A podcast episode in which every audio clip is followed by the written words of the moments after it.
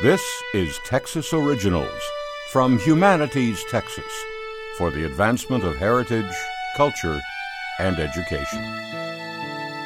James Fannin led the rebels massacred at Goliad in 1836. His defeat inspired the victory that secured Texas independence. Fannin moved to Texas in 1834 from Georgia. When the Texas Revolution erupted in 1835, his ambition put him at the center of the action. With Jim Bowie, Fannin fought at the Battle of Concepcion and participated in the Siege of San Antonio. Fannin then wanted to take the fight to Mexico by attacking Matamoros. However, when he learned that Santa Anna was preparing a massive invasion, he retired to the Presidio at Goliad. There, he led the largest contingent of Texas rebels in the Mexican Army's path.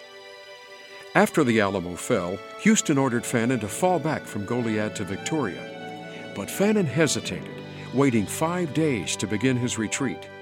Mexican forces overtook him at the Battle of Coleto.